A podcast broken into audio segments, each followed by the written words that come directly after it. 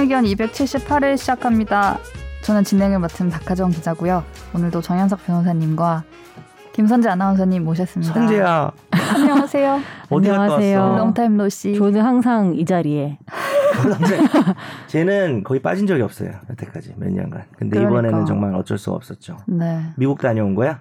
어, 나 미국 다녀왔어요. 어. 김 변호사님 따라가지고 짐칸에 캐리어에 같이 갔다 왜 왔어요. 먼저 왔어? 아, 몰라요. 짐 짐만 따로 왔어요. 찍고 바로 오신 것 같은데.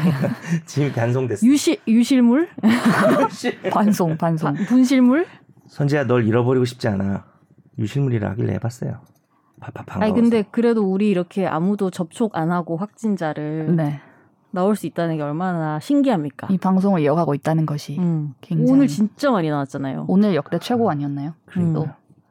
저는 저 맞았습니다. 어, 어땠어요? 친구한테 맞았어요. 아 그게 아니고 백신을 네. 어, 그러니까. 화이자를 네. 월요일에 맞았습니다. 어, 아프셨나요? 좀 오. 어떠셨어요? 뻐근하고요. 밤 되니까 낮 11시에 맞았는데 밤 되니까 좀 많이 뻐근한 정도고 어. 아무 이상이 없었습니다. 전혀. 아, 다시 저번 주. 방송도 맞고 나서 하신 거죠, 참. 나이가 네? 아니죠. 아, 아닌가? 지금 이틀 전에 맞았다는 얘기죠. 아, 이번 아, 그렇구나.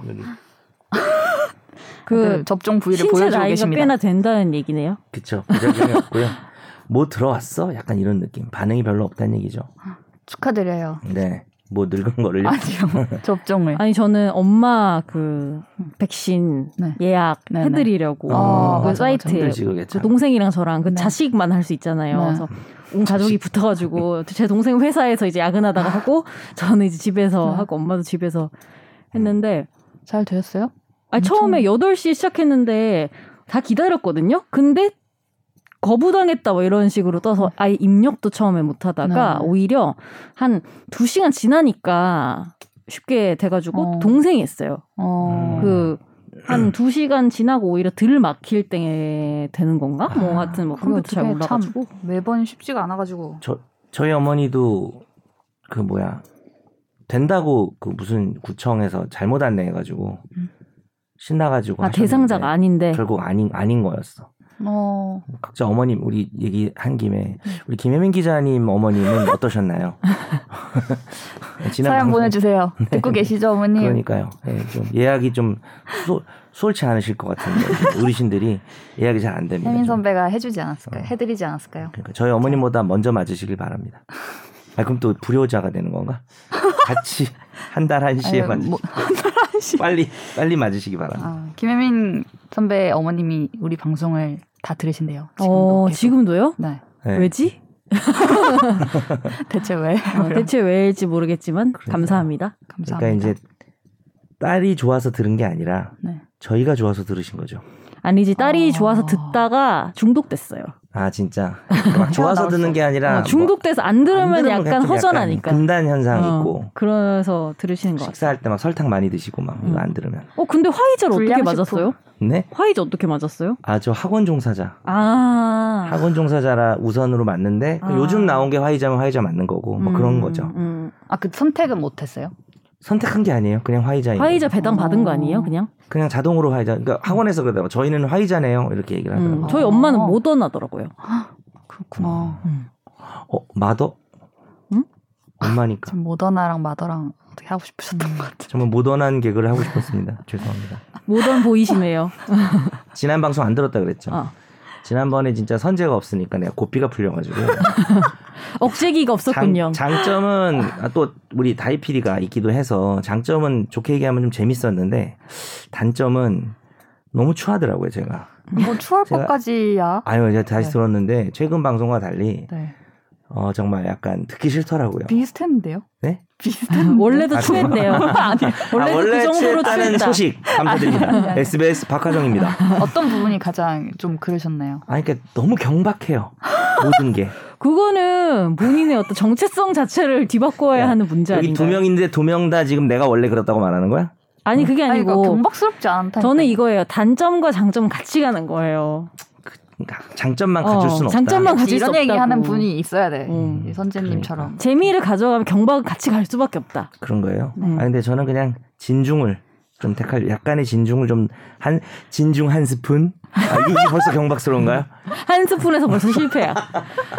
한 숟가락에서 실패해요. 1티스푼 안 되나요? 안 돼, 안 돼. 아, 이게 맘- 몸대로 안 되네. 아, 좀 드립은 좀 많이 터졌는데, 그러니까 막 무슨 대단히 웃긴 말 했다기보다는 자, 방송이 좀 자유로웠어요. 어, 네. 왜냐면 사람이 적으니까 네. 야 이러면서 그냥 한 거죠. 네. 그 현재가 약간 적절히 이렇게 제어해주는 맞아, 이게 좀 텐션감이 있는 그런 게 없어지니까 없었고. 막 가는데 아 이게 나중에 들으니까 좀 후회가 되더라고요. 아 저는 그 무건의 낭인 님이 너무 너무 후회가 됐어요. 그리고 그 네. 댓글이 너무 웃겨가지고 아니 그게 그게 웃음을 준 거죠 그게 본인이 그 대댓글 기능을 못 읽- 청취자분들도 지난주 못 들었을 수 있으니까. 그 댓글을 나한테 준 거야. 내가 댓글 읽는 남자 된 거지. 그래서 읽는데 뭐 이렇게 하는 것이 정부나 뭐도 적극적으로 끝났어 댓글이. 근데 이름이 또 무건의 낭인이야. 그래서 이게 뭐냐 그랬더니 어 여기까지밖에 전반 없어가지고 했더니 다이가 아, 대댓글 있었던 거 아니야 아우 제가 대댓글 봤는데요라고 말했거든요 하정 기자 대댓글 기능 모르는 거지 음. 그렇게 사람들이 대댓글을 쓰는 거를 몰라 그 몰랐어요. 글자 수가 아, 있는 진짜 거죠. 몰랐어요? 네. 글자 저는 이게 수가 아니 그러니까 글자 수 제한이 있는 그치, 거 아니에요? 그치. 그러니까 글자 제한이 있. 그러니까 대댓글을 예를 들어서 정 변사님이 쓴 댓글에 내가 댓글을 달고 싶으면 대댓글을 쓰는 건 알았지만 아 그런 식으로 이용하는지는 어, 몰랐다는 거죠. 그러니까 글자 수 제한을 음. 잘 몰랐던 거구나. 음. 네네. 평상시에 말을 많이 안 하는 스타일, 박찬호 스타일이 아니고. 단답형 스타일. 어, 그래서 이제 아, 그거를 네. 다이가 옆에서 찾 얘기하니까 본인이 결국 찾았던가? 다이가 다이 찾아줬죠. 다이 PD님이 대댓글이 있다 그래서 우리가 네. 너무 웃고 또 읽었더니 뭐라 그랬더라? 적극적으로 아, 하지 않을까요? 뭐 하지 않을까요? 몇 글자가. 그거 몇 글자를 몰라가지고 네. 좀 약간 큰 망신을 패를- 당했죠. 망신 제가 저희 어머니 이게 휴대폰 기능 알려주듯이 대댓글이란 게 있다. 끝나고 또 교육을 좀 했습니다. 네. 앞으로는 그런 일이 없을 겁니다. 죄송합니다. 되게 지금 말투가 나이 드신 거 아니에요? 아니, 뭐 나이 드셨다고 또 우리가 또, 아, 네. 또 비난하면 안 되겠지만 네. 온화하게 말씀해 주시네요. 네. 오늘도 그러면 정현석 변호사님의 대남 순서로 네. 근데 우리 선욱이가 왜 네. 2주째 안 나오는 그렇죠. 정도는 지난주에 선 아 얘기 안 했어요? 우리 얘기 안 지난주에 선재 아, 선욱이 진짜? 안온 얘기를 안 했어요. 우리가 좀 약간 일정이 꼬이고 뭐 이렇게 된 거잖아요. 아, 복잡해서 미국 갔잖아요. 미국. 그냥 뭐 그쵸 그쵸 미국 갔다는. 얘기 좀 해야 될 것 같아. 그냥 그런데 다이 PD가 왔습니다 이러면서 그냥 넘어간 그냥 거지. 넘어갔어요. 음. 그래서 두 분, 두 뭐 오늘 선재는 일정이 도저히 잡을 수가 없어서 그랬고 선욱이는 지금 한몇주못 나오는 거죠. 그렇죠. 그죠? 개인 개인 사정 언제 오는 거야, 일정상 그 2주 몇주 자가 격리도 해야 될 거 아니에요. 근데 백신을 맞으셔서 제가 정확하게 모르겠는데 아 그쵸. 그러면 안, 안 해도 되시는 거 아닌가요? 그잘 아. 몰라요. 그래서 거의 한 2주 앞으로도 한 오- 이번 한총한 4주 정도 빠지는 걸로 네. 제가 알고 있습니다. 다들 선욱 변호사님의 네. 목소리를 그리워하실 것 같은데 그러니까 선욱 변호사님 그리우신 분들은 지금 방송 끄고 한 3주 있다 다시 틀어주세요. 계속 미국 사진 보내서 그러니까요. 그러면서 화나요. 그러면서 한국이 좋대. 어디 죽여버리고 가신 싶어 거예요? 정말. 한- 그러면서 한국이 좋대잖아. 맞아. 미국 그럼 사진. 오라고 23장짜리를 왜 보내냐고 한국이 좋은데. 그 묶어 보내기 있잖아. 새벽에. 사대주의에 사대주의. 최대 30장까지 보낼 수 있는 거 그거. 그걸 23장을 보내더라고. 과연 이걸 아- 들으실까요? 애들 사진까지. 미국에서 안 들으시겠죠? 에이, 뭐 듣든 말든 할 게 뭐예요. 쫓아올 수가 없잖아요. 자기 얘기를 해도. 그리고 한 2, 3주 지나면 사람이 잊어요. 아 시애틀 미네아폴리스 로체스터로 음. 가셨대요. 건강히 잘 계시다 오세요. 거기 새벽 사진도 너무 멋있고요. 그래서 다이 PD가 질세라 목동 새벽 사진 올렸잖아요. 아, 되게 보기 최- 싫더라고요. 아니 최선을 근데 다해서 찍은 것 같아. 아니 그 사진 되게 예쁘고 제가 알아요. 제가 새벽 근무를 했잖아요. 이 방송국이 거? 고층이잖아요 여기가. 네. 그래서 되게 예뻐요. 아 근데 사대주의 때문에 그냥 미국 사진이 예뻐 보여. 그냥 이거 무슨 약간 썩은 것 같아 하늘이. 속다니요. 이 목동 목동의 이 SBS 사옥에서 바라본 목동 하늘 아, 그 항상 예쁜 거예요. 음, 항상은 아니고요. 네. 나의 마음이 거울같이 그거를 보여줍니다. 아, 여보세요. 피에 물드는 것 같은 하늘이었는데. 지금 저 멘트를 이해를 했어야죠. 제가. 쓰레기 같다 그랬잖아요, 하늘이. 아 자기 마음이 거울처럼 보이는 거래요. 네, 자기가 보고 이해했어. 싶은 대로 보는 것입니다. 야, 자고로 무슨 하늘은 뭐 그거야? 돼지 눈엔 돼지만 보이고 스님 눈엔 스님. 그거 누가 한 말이지? 이런 말이 있어요? 황희정성이 한 말 아니에요? 무슨? 처음 소크라테스가 한 말인가? 처음 아, 듣는데 너무 글로벌하게 왔다 갔다. 누가 그런 얘기 했잖아요. 뭐 그 눈엔 뭐만 보인다. 부처 마음이 부처면 부처로 보인다. 없나요? 원효대사 해골물. 그건 아닌 것 같고 대남으로 넘어갔고 미안합니다. 너무 갈피를 오늘 못 잡았네요. 네. 정현석 변호사님의 den남 순서입니다. 팟빵 댓글은 제가 한번 읽어볼게요. 샤방가이 님이 달아주셨습니다. 그리고 무엇보다 중요한 건 팟빵 댓글이 한 개라는 겁니다. 두 개예요. 두 개예요. 아 하나가 추가됐어요. 그리고요 네. 아, 일단 읽고 나서 얘기할게요. 네. 정현석 변호사님이 2010년도에 15생활 하셨군요. 그럼 사법연수원 40기인데 수료식 때 이용훈 대법 원장이 왔겠네요. 다행히 말뼈다귀 같이 생긴 어떤 분이 재직하던 시절은 아니군요. 예, 물론 이제 뭐 그분의 어떤 외모를 진짜 얘기한 게 아니라 그분에 대한 어떤 나쁜 감정을 드러낸 것 같아요. 네. 자, 최다입 인턴 PD와 함께한 방송 너무 재밌는데요. 집중 탐구 주제도 잘 가져오시고 변호사 시험 강의로 수입의 70% 이상을 벌어들이고 있는 어, 정변에게 로스쿨 폐지 주장도 당당하게 제안하시고 역시 20대는 다르네요. 어, 박하정 기자님이 청취자 대댓글 못 찾을 때 손쉽게 찾아주는 센스까지 좋았어요. 어, 잠깐 바로 잡자면은 제 수입의 90%입니다. 네, 변호사 수입 별로 없고요. 음, 그쪽 수입이 많고 그 다음에 또 다이 PD가 로스쿨 폐지를 주장 아, 주제를 제안한 거죠. 로스쿨 폐지를 주장한 건 아니고 예, 오해 없으시기 바랍니다. 결국 어, 그 주제를 다루지 못해서 다이 PD의 입장이 뭔지는 알 수 없습니다. 정 변호사님이 언급한 것처럼 김선욱 변호사님이 최종 의견 멤버들 중에 노래를 제일 못하긴 해요. 다 잘할 수는 없잖아요.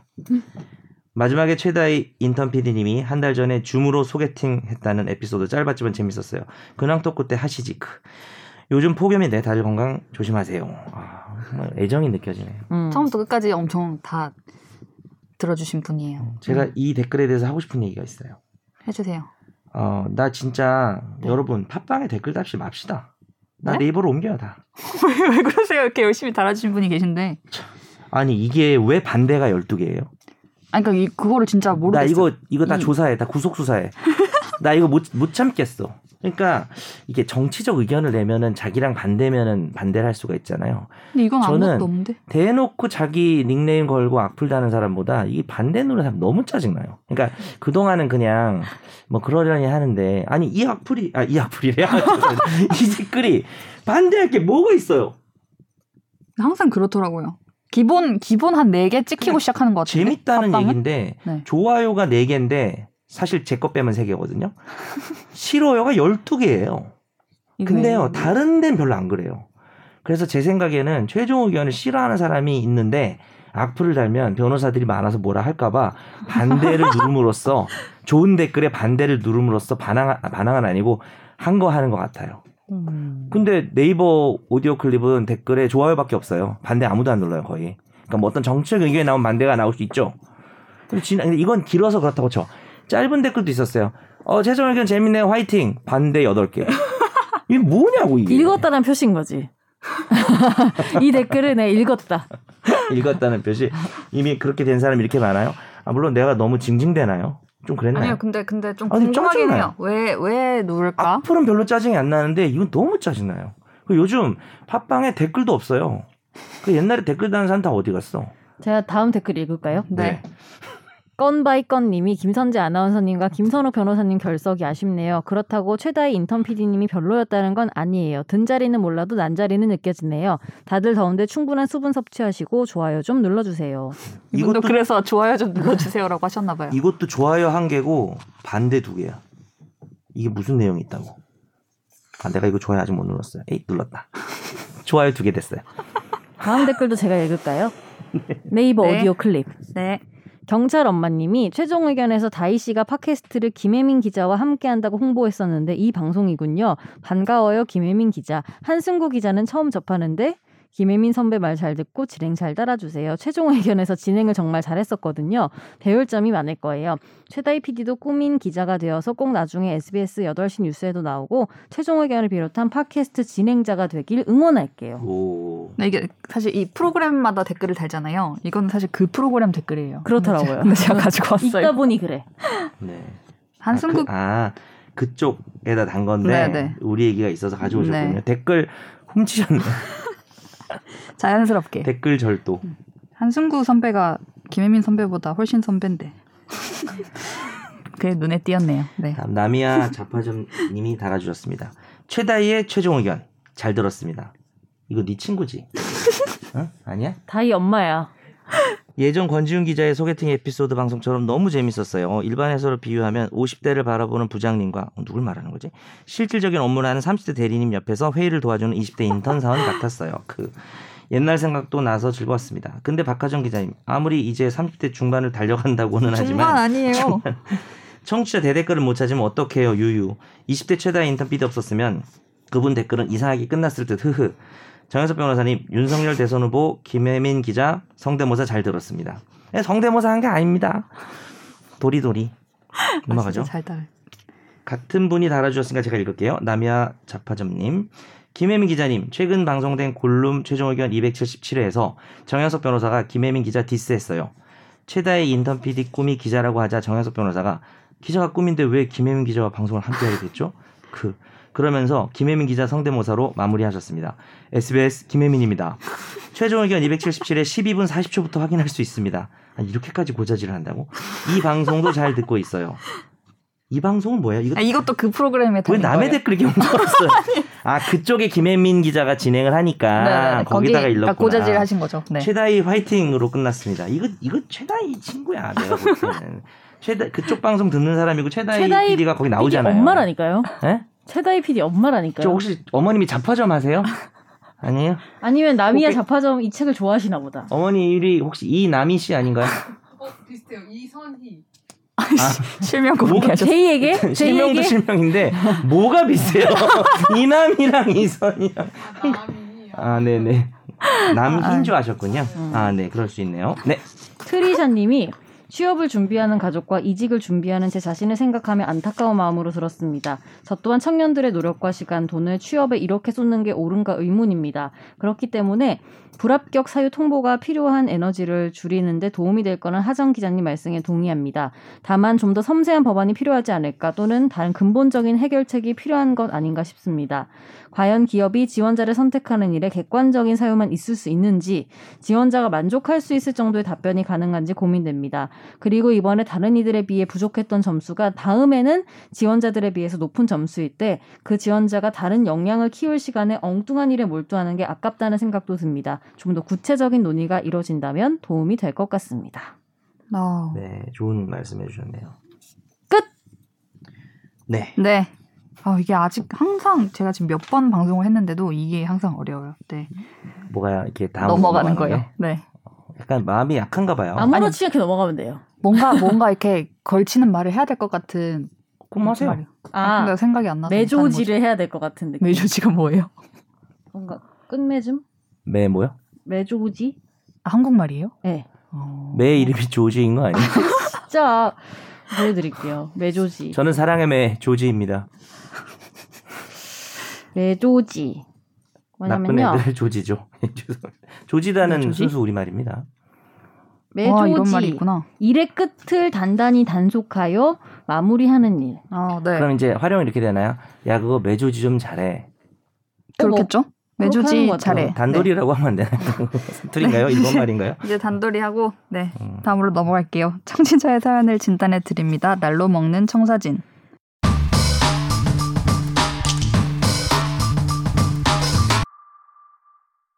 말뼈닥이 단어 자체는 그렇게 웃기지 않았는데 박 기자님이랑 최 PD님이 킥킥 대시는 바람에 저도 한참 따라 웃었네요. 이 미친 놈이 이것도 편집되지 않고 그대로 나와서 좋았어요. 제 사연은 아닌데 궁금해서 문의합니다. 정말 열심히 일만 하는 선배가 있는데요. 이분이 몇 달 전 아버지 상을 치른 뒤 형 누나와 모여서 유산 상속으로 이야기를 나눴는데 형 누나가 각각 아버지가 소유했던 집과 가게를 물려받고 선배는 매, 매달 100만 원을 형과 누나에게 각각 받는 것으로 마무리되었다고 들었습니다. 그 집과 가게는 수억 원에서 십수억의 재산적 가치가 있다고 하는데 돈 문제를 떠나서 믿고 따르던 가족에게 배신당했다는 느낌에 선배는 지금 정신적인 충격이 큰 상황인데요. 이미 재산을 어떻게 분할할 것인지 일단 합의는 된 상태인데 차후에 너무 부당하다고 주장하면서 다시 나누어야 한다고 주장할 법적 근거가 있나요? 현재 부친상을 치른 지 채 1년이 되지 않은 상황입니다. 조언해 주시면 고맙겠습니다. 음. 이건 합의가 안 된 거 아닌가요? 일단. 음, 사연 보내신 것만 봐서는 모르겠는데 네. 그 제가 했던 사건 중에 네. 세 자매가 있었는데 첫째 언니가 어머니 병 들었는데 뭐 아주 오랫동안 모신 거예요. 네. 첫째 언니 그래서 이제 어머니 돌아가시고 세 자매가 문자나 카톡으로 음. 어, 언니가 그러면은 뭐 집을 가지기로 하자. 네. 언니가 고생 많았으니까. 그래서 이제 다 인정을 해준 거죠. 네. 그게 좀 정당한 정도 수준이었습니다. 네. 근데 나중에 억울하다 이래가지고 상속재산 아. 다시 분할해야 된다고 소송을 했다길래 네. 이 언니가 와서 이제 소송을 했었는데 그때 그 세 자매인데 첫째랑 둘째가 카톡 주고받고 첫째랑 셋째가 카톡 주고받고 이게 카톡 방이 아니었어요. 네, 네. 그럼에도 불구하고 세 사람이 명확하게 동의가 일치된 내용으로 합의가 됐다. 이 삼자간 합의 비슷한 거잖아요. 네, 네. 그럼 선재 아나운서랑 하정 기자랑 저랑 합의할 때 꼭 셋이 모여야 되는 건 아니니까. 네. 그래서 그런 식으로 합의를 했다고 제가 주장을 해서 이겼어요. 음. 그러니까 카카오톡 메시지로도 이 이걸 우리가 상속 재산 분할 협의라고 합니다. 음. 이게 일단 가능하고요. 따라서 뭐 구두나 서면으로 이렇게 했다는 증거 같은 게 남아 있다면은 원칙적으로는 돌이킬 수가 없는 거죠. 오, 정말요? 네. 그러면은 합의를 한 거니까. 돌이키려면 어떻게 해야 돼요? 돌이키려는 방법이 어 이게 지금 상속 재산 분할 협의가 우리 민법이 재산법적 행위와 가족법적 행위로 나뉘는데 이 상속 재산 분할 협의는 가족법적 행위지만 재산법적 행위랑 똑같이 봐요. 그러니까 그냥 매매 계약 같은 거라고 봅니다. 이렇게 보는 이유가 아버지가 예를 들어 돌아가셨다. 아버지 집이 있었다. 원래 돌아가시는 순간 뭐 세 형제, 세 자매가 3분의 1씩 소유하게 됩니다. 자기들이 등기를 안 해도. 근데 어, 불편할 수 있잖아요. 뭐 집은 첫째가 갖고 뭐 자동차는 둘째가 갖고 이렇게 나누는 게 좋을 수 있잖아요. 그래서 돌아가시고 뭐 얼마 뒤에 협의를 해서 서로 도장을 찍거나 뭐 합의가 되면 돌아가셨던 시점으로 돌아가서 소급한다 그래요. 집은 그냥 아예 돌아가셨을 때부터 첫째 거, 자동차는 둘째 거 이런 식으로 결정이 나는 그런 것을 우리가 상속자산 분할 협의라고 하는데 어 이거를 일반적인 매매 계약과 똑같다고 봐요. 그러니까 예를 들면 자- 집도 나뉘어 있고 자동차도 나뉘어 있는데 그걸 서로 교환했다고 보는 거예요. 그러니까 일종의 음. 계약이죠. 따라서 일반적인 계약에 취소 사유라는 게 있습니다. 그래서 여기서 관련될 만한 걸 찾아보면 두 개인데요. 차고랑 사기 두 가지 찾아볼 수가 있고요. 예를 들어서 같이 지금 이제 되게 비싼 거를 형이랑 뭐 누나였나? 네. 어, 그 사람들이 가져가고 자기한테는 그냥 월 200씩 준다. 사실 뭐 언제까지 준다고 명확하게 했는지 잘 모르겠고, 뭐 죽, 만약에 죽으면 죽고 나서도 뭐 자식들한테 준다든지 아니면 뭐 몇 년을 준다든지 이런 거 지금 명확하게 안 보이는데, 음. 그 집의, 집의 값어치를, 어, 내가, 아, 아, 두 가지인데 사기랑 차고 그쪽에서 속였다. 음. 그런 증거가 있으면 취소할 수가 있고요. 그 다음에 너무 중대한 착오가 있었다. 내가 이 집이 뭐 예를 들어서 10억짜리인 줄 알았는데 뭐 100억짜리였다. 근데 이렇게 중대 사기를 당했다는 거를 주장 입증하면은 당연히 취소할 수 있고요. 착오로 취소하려면은 어 자기한테도 아주 큰 과실이 없어야 됩니다. 근데 아마 음. 이런 경우는 좀 집값을 자기도 좀 알아보고 그랬어야 되기 때문에 이런 걸로는 취소하기. 집값을 내가 착각했다. 시가를 잘못 알았다. 이런 착오로는 취소하기 어렵고요. 한마디로 어, 형제들이 자기한테 사기쳤다. 집값을 허위로 고지했다. 뭐 이 부분을 주장 입증해야만 3년 내에 3년 내에 음. 취소할 수 있고요.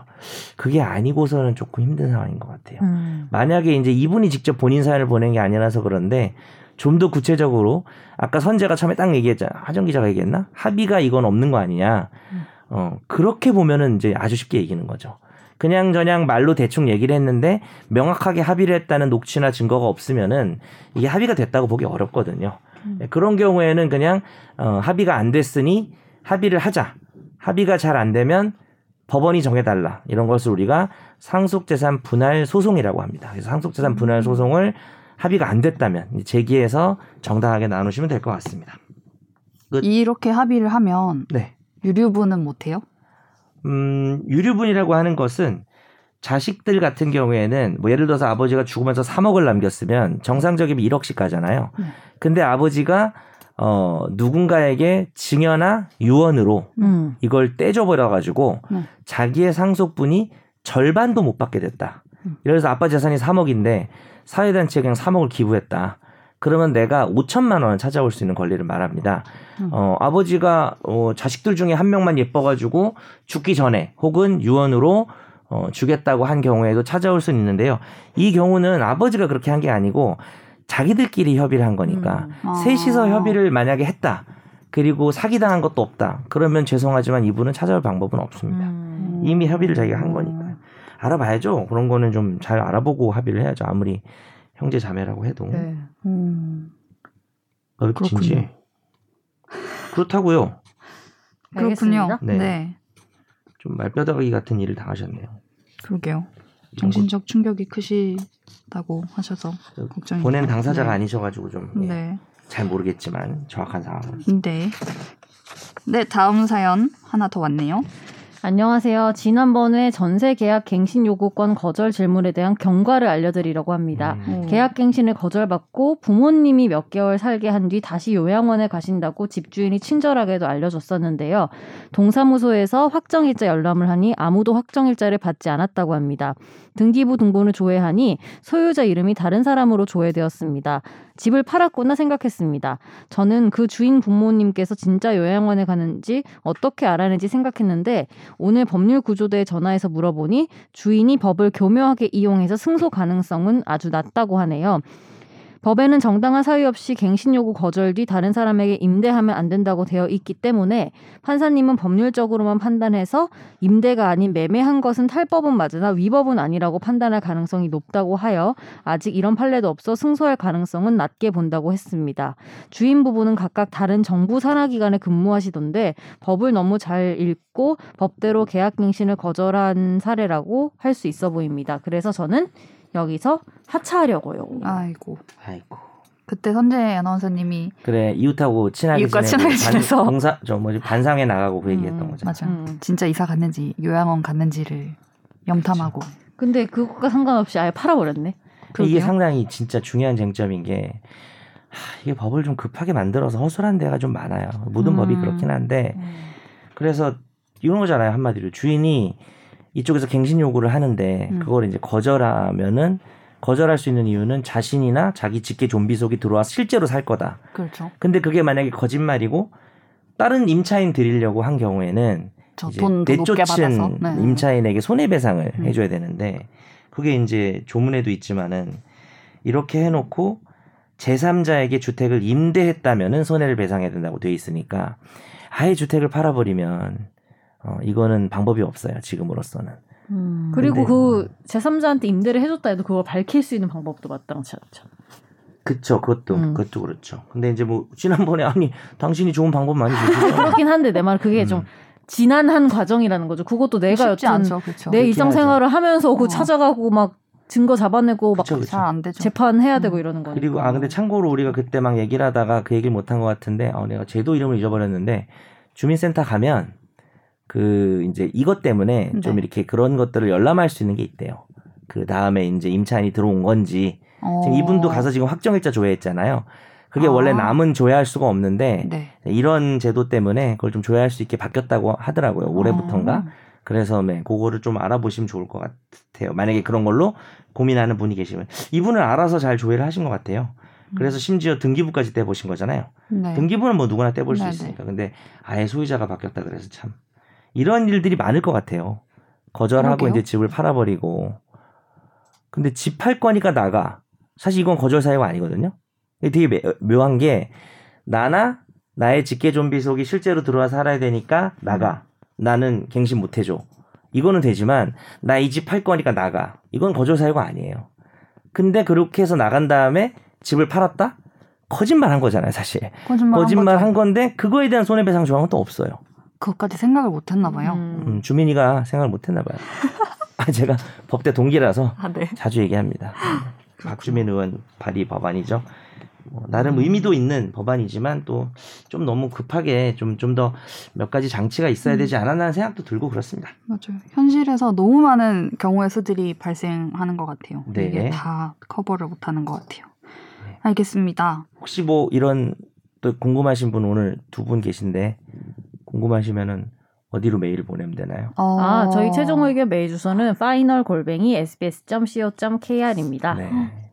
저의 메일. 주소는 leo 3037 네이버나 다음으로 보내주세요. 레오? 네, 네. 네 넘어갈게요. 어쩌다 마주친 판결 순서입니다.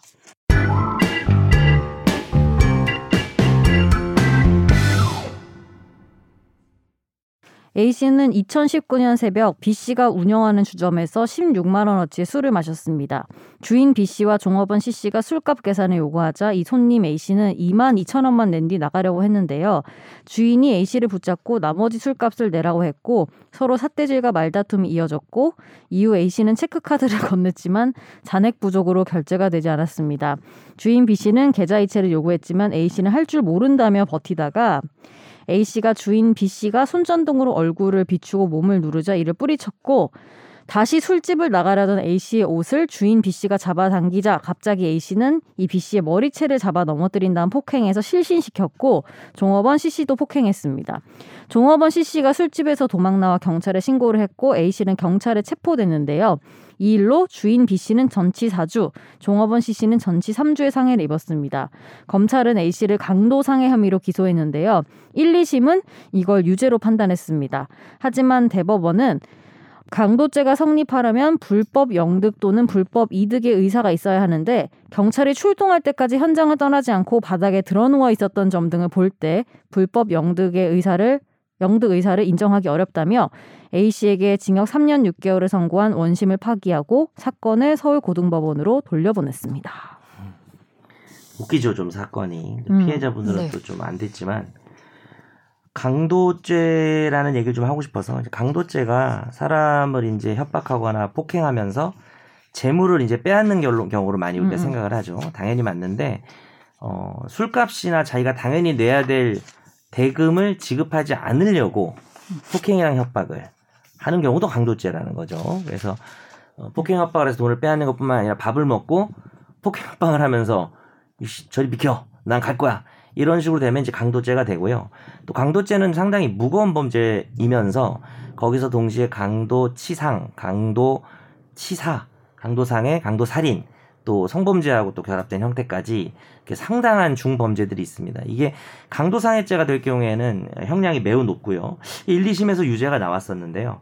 사실은 이 상해는 확실히 발생했습니다. 예, 상해죄로는 당연히 처벌되는데 강도상해가 되려면은 어, 재물을 빼앗는 과정에서 이런 상해가 있어야 음. 되는데 어, 술값을 안 내는 것도 당연히 그럴 수는 있죠. 근데 이 사람이 술값도 안 내려고 했고 사람도 때렸고 그럼 강도상해가 될 수도 있겠죠, 충분히. 음. 검사도 그래서 기소했고 1, 2심도 유죄가 나왔지만 이게 수- 어, 그러고 나서 막 패고 실신하고 그러니까 주인이 실신하고 종업원이 경찰에 신고로 나갔을 때 이 사람이 뭐 가버렸으면 음. 이게 이제 어, 영득 의사 불법 영득 재물을 취하려고 어, 근데 이제 어, 그냥 누워 있었다는 거죠 그 자리에 술 취해가지고 참이 웃기는 인간입니다. 그래서 그럼 뭘로 걸어야 돼요? 이럴 때는 뭐 상해죄 그냥 상해. 아. 상해죄가 되는 거고 그 외에 이제 돈을 안 내는 부분에 대해서는 우리가 원래 밥 먹고 무전 취식이라 그래가지고 네. 형사법에 어떤 이슈가 있습니다. 무전 취식 자체는 이것도 참 이슈가 많은데 밥을 먹었는데 어 내가 돈이 없네. 그래서 그냥 쓱 나갔어요. 네. 그럼 이제 경범죄는 되는데 형사법으로는 처벌하는 범죄가 없어요. 근데 애초부터 자기가 돈이 없으면서 밥 먹고 돈 안 내고 잘 도망가야지 이런 식으로 들어갔으면 사기죄가 될 수 있고요. 예, 또 아까 말했다시피 밥 먹고 돈 안 내려고 주인 패고 나오면은 이제 강도죄가 되는 것이죠. 음. 근데 이 사람은 안 나와서 그냥 민사죄 뭐라고요? 안 나와서잖아요 결국에. 그럼 뻔뻔하게 그냥 있어야 그치. 되나 봐요. 강도죄가 안 되려면 사람 좁히고 거기 가만히 있으면 강도죄는 안 된다는 걸 배웠죠. 뭘 좀 하시려고요? 네. 좋은 형량이 낮아지는. 형량이 어, 낮아지겠죠. 그러니까 이제 때린 건 때린 거고 어, 그다음에 술값을 안 내는 건 안 내는 건데 이게 결합이 안 됐다고 얘기를 해볼 할 수 있을까요? 음. 우리가 사람을 안 때리고 그냥 그런 사람도 있잖아요. 뭐 술을 먹었던 밥을 먹었던 아, 미안해 나 돈 없어. 그냥 배째 뭐 이러는 거죠. 네. 사실 그게 이제 형사 범죄는 아니거든요. 뭐 그, 렇게그 행위를 한 거죠 이 사람은. 음. 거기에다가 사람을 폭행하고 상해하는 것도 있었죠. 근데 그게 이제 결합이 돼야 이제 강도 상해죄가 되는데 쉽게 말하면 이제 결합이 안 된 거죠. 따로따로 음. 존재한다. 뭐 이렇게 말씀드려야 될 것 같습니다. 네. 네. 강, 강도죄 얘기를 했는데, 이제 저희가 또 얘기해 볼 것이 강요죄네요. 네. 네. 집중 탐구로 넘어갈게요. 집중 탐구.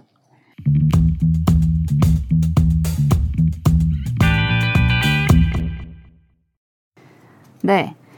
지난주에 있었던 1심 재판 판결 관련해서 다뤄보려고 합니다. 어, 최근에는 계속 검언 유착이라는 이름이 이 사건에 붙었었는데요. 채널A 기자가 검찰 고위 간부와의 친분을 언급하면서 취재원에게 여권 인사의 비리를 알려달라고 강요한 혐의로 재판에 넘겨졌었습니다. 어, 그런데 1년, 이 의혹이 불거진 지 1년 4개월 만에 내려진 저- 첫 법적 판단이 무죄였습니다. 음. 이 사건 발생 이후에 그 검찰 고위 간부였던 그 한동훈 검사장의 뭐 휴대전화 압수수색, 뭐 몸싸움 논란, 그리고 뭐 추미애 장관과 등등 이어지는 뭐 전문 수사 자문단 등의 논란, 갈등 등이 엄청 많이 파생이 됐었는데요. 어쨌든 어떤 일단락이 하나 나온 건데 음. 1심 법원이 판단한 이 사건의 실체와 뭐 무죄로 판단하게 된 이유 그리고 강요죄에 대해서도 좀 다뤄보도록 하겠습니다. 음. 네. 이게 계속 이제 뭐 채널A 기자 강요 미수 사건 사건 이렇게만 계속 불렸었는데 이번에 나온 걸 보고 한번 정리를 해보았어요. 네. 이 기자가 사건 실- 일지를 지금 이제 네네 경과를 정리해 주시는 건가요? 네 네. 대략의 개요. 네. 신라젠이라고 이게 뭐 임원들이 미공개 정보를 이용해서 주식을 팔았다라는 첩보로 검찰이 수사를 하고 했던 사건이 있었어요. 근데 이 사건을 취재하는 과정에서 채널A 기자가 여기에 대주주였던 분, 뭐 이철 씨라는 분인데 이 대주주였던 이철 전 대표를 협박해서 제보를 강요했다는 혐의로 기소가 된 겁니다. 이 이전 대표가 옥중에 있었는데요. 다른 사건 때문에 옥중에 있었는데 네. 다섯 차례 편지를 보내고 음. 또 측근이라는 다른 사람을 바깥에서 세 번 만나서 어, 유시민 이사장 관련 제보를 하지 않으면 수사가 세게 돼서 너뿐만 아니라 가족들이 중한 처벌을 받을 수도 있다 이런 협박을 했다라는 게 공소 사실이었어요. 네. 네. 그래서 어쨌든 다섯 번 편지를 보내고 대리인을 만나서. 얘기를 한 거는 맞습니다. 그거는 네. 그거는 네. 움직일 수 없는 사실이죠. 네 네 그거는 사실 말한 내용이 이제 음. 중요할 그쵸. 수 있겠죠. 말한 내용이 어떤 내용인지를 한번 볼까요? 제가 뭐 읽을까요? 네. 네. 편지의 뭐 예를 하나 들면은 네. 이제 본인이 법조팀에서 취재를 하고 있다라고 하면서 어, 두 번째 서신 얘기를 잠깐 말씀드리면 왜 대표님이 혼자 책임을 떠안아야 되냐 대표님한테 덕본 사람들이 상당히 많은 걸로 아는데 솔직히 말씀드리면 이 유시민 이사장 등 정관계 핵심 인사 관련 의혹이 궁금하다. 이 사람들이 강연 등의 대가로 얼마를 받았는지도 궁금하고 실제로 그 신라젠 관련 주식을 샀었는지도 궁금하다. 음. 그리고 검찰이 수사를 하니까 압수돼서 넘어갈 주주 명부도 궁금하다. 물론 대표님들이 정관계 인사들과 친분이 있으신 건 잘 알고 있다. 하지만 모든 책임이 누구한테 씌워지겠냐. 음. 그러니까 본 그 편지를 받는 이철 대표를 좀 불안하게 만들 수 있는 그런 내용인 거죠. 음. 근데 당시에 이 유시민 이사장과의 뭐 정관계 의혹 이런 게 막 보도가 됐던 적이 있다고 해요. 그러니까 이게 좀 알려져 있던 내용이었던 거고 의혹으로. 그 네네. 당시에 이제 언론 보도가 이미 된 내용이 뭐 음. 꼭 그랬다 아니요는 아니고 네네, 그런 건 의혹에 대한. 보도인 거죠. 네네. 그리고 대리인을 만나서도 자기가 검찰 최고위층하고 뭐 통화도 했고 높은 사람들하고 얘기를 했다라는 얘기를 해요. 실제로. 그래서 이게 이제 강요가 되느냐, 강요 미수죄인데 실제로는 뭐 제보 내용이 가지 않았으니까 강요 미수죄인데 이제 무죄가 나온 거죠. 음. 그게 아니다라고 판단이 나온 거예요. 네. 강요죄가 되려면 어떤 어떤 조건이 필요? 예, 그런가요, 강요죄라고 하는 거는 우리 법에 보면 이제 폭행죄랑 협박죄라는 게 있어요. 그래서 네. 우리가 가끔 다루기도 했습니다. 이제 폭행은 뭐 기본적으로 사람에 대해야 되는 것인데 뭐 물건을 뭐 근처로 맞을 수 있게끔 던진다든지 이런 것도 폭행이 되고요. 협박죄가 좀 여기서 중요한데 해악의 고지라는 얘기가 우리 최종 의견에도 한 10번은 나왔던 것 같아요. 저 사람에게 안 좋은 일이 생길 거라는 음. 그런 어떤 것들을 알리는 그래서 그 사람이 결국은 해- 협박의 핵심은 이제 공포심을 느껴야 될 겁니다. 근데 그런 행위 태양을 가지고 협박죄, 폭행죄가 있는데 그 폭행과 협박이 있는 범죄들이 정말 많죠. 음. 뭐 성범죄도 있고요. 또 뭐 업무방해에도 뭐, 비, 뭐 그때는 뭐 위력과 위계이지만 조금 약간의 변도 변화가 있지만 여기저기 범죄 행위 태양으로 사용이 되고 있습니다. 자 그런데 그런 모든 어, 범죄들 중에 강요죄가 가장 디폴트 값이라고 보시면 돼요. 그냥 음. 넓은 의미에서 그래서 뭐 이게 우리가 그런 판례 혹시 본 거 기억나시는지 모르겠는데 아 이게 성범죄까지는 아닌데 강요죄라든지 뭐 그러니까 강간죄까지는 아닌데 강요죄라든지 그러니까 뭔가 우리 다른 법에서 지키고 있는 보호법이 가치까지는 이르지 않았을 때 아주 폭넓게 음. 어쨌든 폭행 협박을 통해서 내가 할 일이 내가 그걸 꼭 해야 될 의무가 없는데 음. 원래 내가 하는 일이 아닌데 어, 강요를 해서 어, 의무 없는 일을 하게 하는 경우입니다. 물론 이제 그 사람의 권리를 방해하는 것도 포함되어 있고요. 5년 이하의 징역 또는 3천만 원 이하의 벌금에 처한다. 그리고 이 사건에서 가장 중요한 것은 협박이라고 하는 게 구체적인 해악을 알려야 되기 때문에 우리 대법원 판례 중에는 그런 게 있어요. 너 내 말 안 들으면 내가 제사를 지내서 조상님이 노하게 만들어서 어, 너희 집이 어, 좋지 않게 만들 거야 라고 얘기를 할 때 근데 그 판례 좀 웃겨요. 그 대법원 판례 뭐라 되어 있냐면은 기흉 화복이나 천재지변도 네. 협박의 대상이 될 수는 있다. 음. 어, 그 말이 되게 충격적인 거예요, 사실은. 그게 어떻게 되지? 음, 그러니까요. 왜죠? 그러니까 뭐 내 마음대로 할 수 샤머니즘을 실- 신봉하시는 분 아니에요? 포세이돈 같은 거 생각할 수도 있고요. 토르나 뭐 아니면 그리스로. 마시나? 천둥 이렇게 해 가지고. 근데 이제 뒷말이 결국은 중요하겠죠. 근데 그거를 그 말을 한 사람이 지배할 수 없으면 그렇죠. 음. 객관적으로. 네. 근데 근데 기룡 화복을 집, 근데 뭐 좀 그런 걸 진짜 선제말처럼 그런 걸 좀 있을 뭐 과학이 모르는 영역이니까. 봐요. 어, 어, 뭐 그러니까. 인형에 막 이렇게 막 어. 그러니까 무당 이런 판결문. 쓰고 이제 집에 가다가 무당집 들르시고 이렇게 하는 그런 판사님이 있었나 봐요. 어쨌든 근데 핵심은 지배할 수 없는 거고 기룡 화복 아주 넓게 본 것 같아요. 그러니까 음. 만약에 그거를 지배할 수 있다고 손 믿으면, 치더라도 아, 그렇죠. 예, 그런 경우나 된다라는 거죠. 이게 핵심은 뭐냐? 그 해악을 고지한 내용이 내가 그렇게 할 수도 있는 건지. 근데 여기서 중요한 건 팩트보다는 음.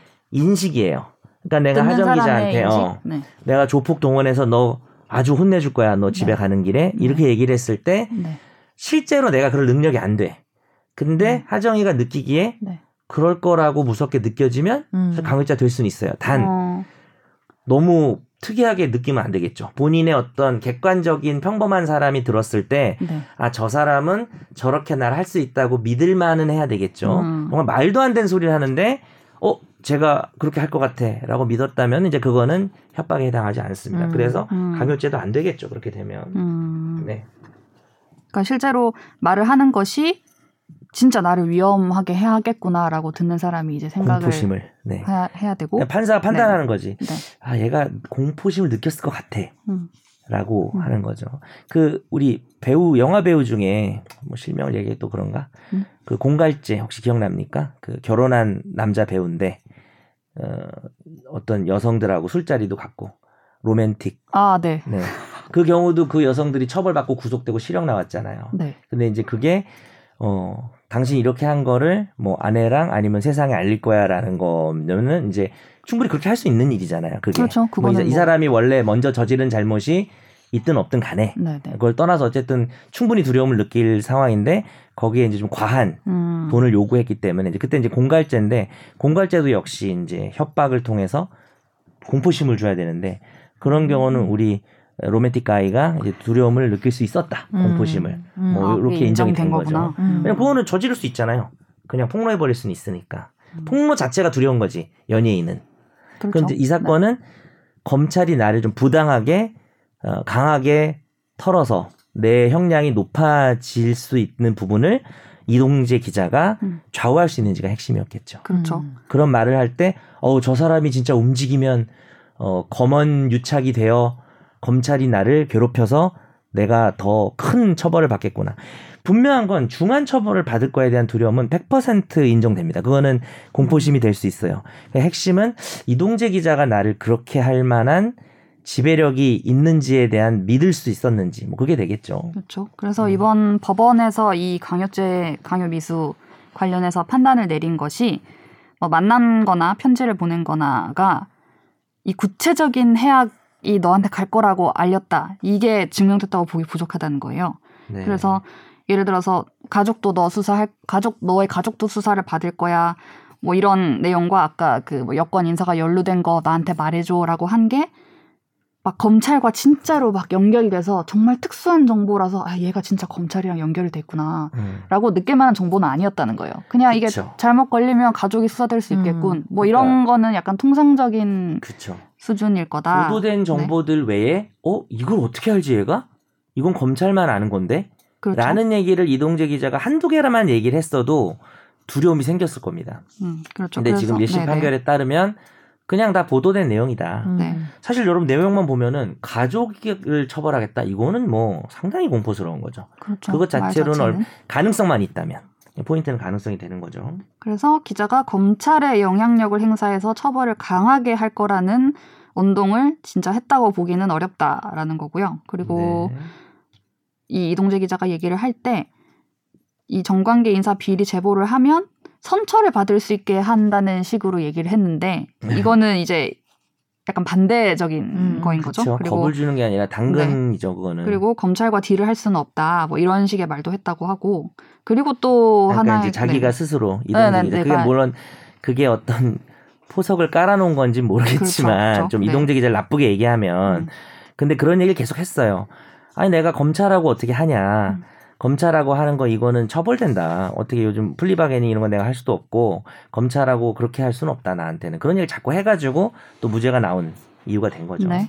그리고 또 하나가 이제 이, 이 옥중에 있었다는 이 철 대표의 대리인이 오히려 이, 씨. 음. 그렇죠. 이 기자에게 아 너가 검찰을 통해서 선처를 약속해주면 금품 제공 장부 등을 줄 수 있는 것처럼 말을 했다는 거예요. 근데 그게 음. 실제로 없, 없다 존재하지도 않는데 이거를 제공할 수 있는 것처럼 말을 해서 기자가 검찰 관계자와의 뭐 통화를 해가지고 녹취록을 막 만들고 막 이렇게 한 게 오히려 이 그런 얘기를 안 했으면 이 친구가 했- 이 기자가 했겠느냐 약간 이런 식으로 이제 받아들여진 것 같아요. 유발된 측면이 네. 있다. 네, 그래서 근데 그 네. 유발된 내용도 결국은 해주면 나도 해줄게 뭐 이런 거라서 음. 공포심하고는 거리가 멀죠. 그거는 부적절함은 변론으로 하고. 네네. 예.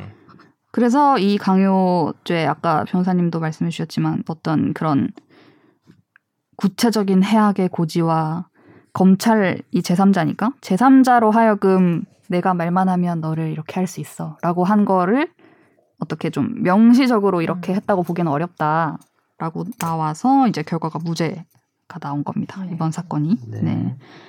이 사건이 뭐 파장이 엄청 컸었어서 이 사건 자체가 그냥 뭐 형사 재판 하나가 아니라 정치권에서도 그렇고 한동훈 검사장을 둘러싸고 또 휴대전화를 압수수색하면서 그 사건도 또 지금 기소가 되어 있는 우리가 다뤘었죠 그때 정진웅 음. 네네. 복행 사건에 네. 대해서 좀 여러 가지 추측들을 해봤죠 저희가 진짜 그랬을까 뭐 이런 얘기를 했었어요. 음. 그, 그 김혜민 기자 시절에 한번 네네. 다뤘던 사건이죠. 음.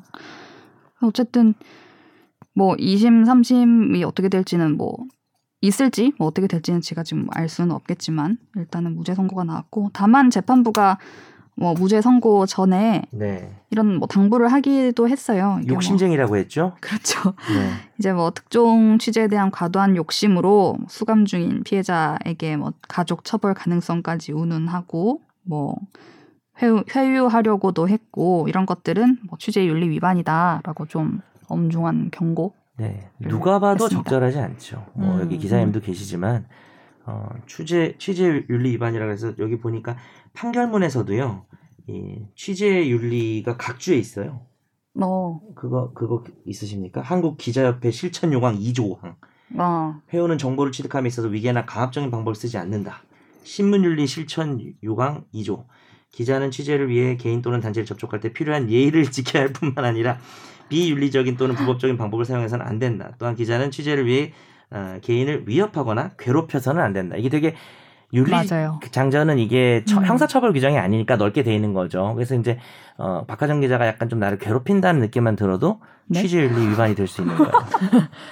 저는 양심에 손을 얹고 절대 괴롭히지 않습니다. 사실 저는 괴롭혀도 뭐가 나올 사람이 아니라 괴롭힐 가치도 없죠. 어, 근데 이제 문제는 이동재 기자 같은 경우는 저는 이 이거를 최종 의견에서 얘기했나요? 이거는 유죄가 나오기 어려울 거라고 말씀드렸고 음, 어, 도저히 나오기는 어려운 사건이고 음. 형사 범죄는 아닌데 사실 이분이 구속이 됐잖아요. 맞아요. 강요 미수로 뭐 첫 구속 뭐 이런 거가 있었는데. 그리고 지금 강요미수. 보니까 해고 무효 소송도 한다는데. 그렇죠. 네, 네. 음. 그래서 이분이 잘못한 건 명확한데 저는 뭐 그 이상의 벌은 받았다고 생각해요. 왜냐면은 형사 범죄를 저지른 게 아닌데 물론 1심만 나와서 단언할 수는 없지만 음. 그냥 저도 법률가니까 어 여러 가지 예전에 그 추미애 전 장관이 증거가 차고 넘친다는 말을 했잖아요. 근데 뭐 사실 그게 이제 어떤 증거인지 좀 이렇게 드러났으면 좋았을 텐데 뭐 수사 중이라서 얘기를 못 한다 이랬는데 결국은 이제 1심 판결이 나온 걸 보면 아주 좋은 증거가 있는데 법원이 그거를 언급을 안 했을 리는 없기 때문에 뭐 증거가 거의 없는 게 아닌가라는 생각은 들어요. 음. 예, 그렇다면은 이 뭐 이분 구속되고 한 게 사실 좀 억울한 거죠. 그래서 취재 윤리 위반은 맞고 어, 그에 관한 처벌은 어, 받은 게 아닌가라는 음. 생각은 듭니다. 그 이상으로 받지 않았나. 그리고 이제 사람들이 엄청나게 욕하죠. 그리고 뭐 이런 거를 지금 판결문을 봐도 하, 좀 그렇죠. 이게 가서 무슨 야 너희 가족들 뭐 사람들이 욕하죠. 그래서 그런 비난은 감수를 해야 되겠죠 본인이. 네. 네. 지금 뭐 아까 그 독직 폭행 사건이나 뭐 해고 무효 소송이나 뭐 이런 것들이 쭉 계속 이어질 거는 같아요. 일단 1심 판결이 나왔지만 그래서 그것들이 또 어떤 공방을 낳고 또 결론을 낳을지는 또 지켜봐야 될 것 같습니다. 네. 사실 우리가 정치 팟캐스트면 네. 제가 정치 팟캐스트를 되게 안 좋아하거든요. 어느 쪽에서 하는 거든 네. 별로 안 좋아해요. 네. 관심도 없고. 근데 사실 이 사건은 판결 하나 띡 무죄 나왔다고 말할 만한 걸로 끝낼 만한 사건은 아니죠. 음. 사실 음, 이 사건이 왜 시작이 됐고 그렇죠. 어떤 계기였고 네. 지금 또 어떻게 진행되고 있는지. 예를 들면 지금 한동훈 검사장 같은 경우는 아직까지 불기소 처분 안 난 거 아시죠? 그냥 이 계속 가지고 있는 거예요. 그 사건을. 이거랑 공모해서 했다는 그 사건. 예, 근데 사실 법리적으로는 네.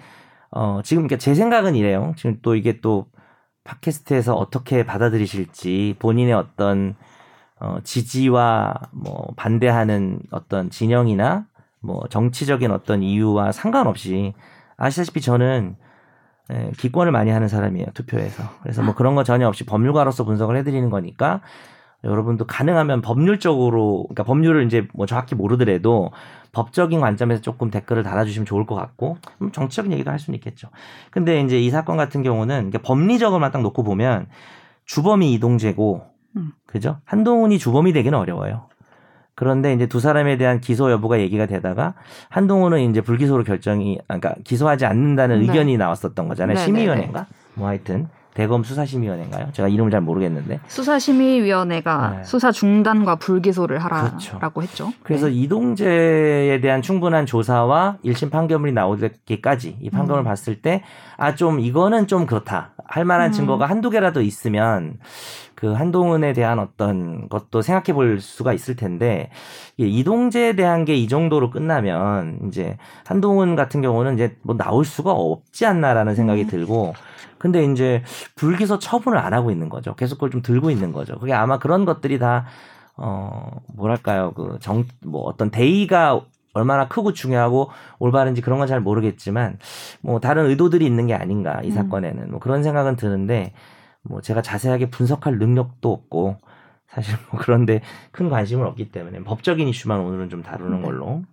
1년 생각하고 됐네요. 왔어요. 이 음? 이럴, 때 선우기가 있어야 좀 선우기가 이런 얘기를 해주고 욕 먹고 나는 그래, 어 그래 모르면서 그냥 가만히 있는데 내가 얘기하려니까 되게 비겁한 사람이 얘기하려니까 힘드네요.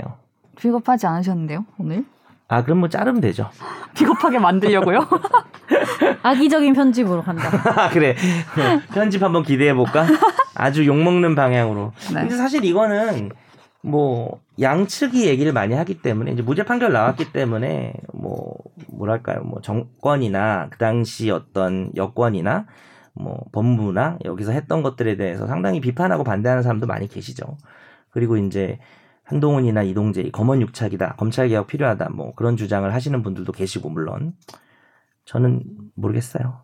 네. 저는 판결문에 대해서만 얘기하겠습니다. 네. 비겁했죠. 아니요.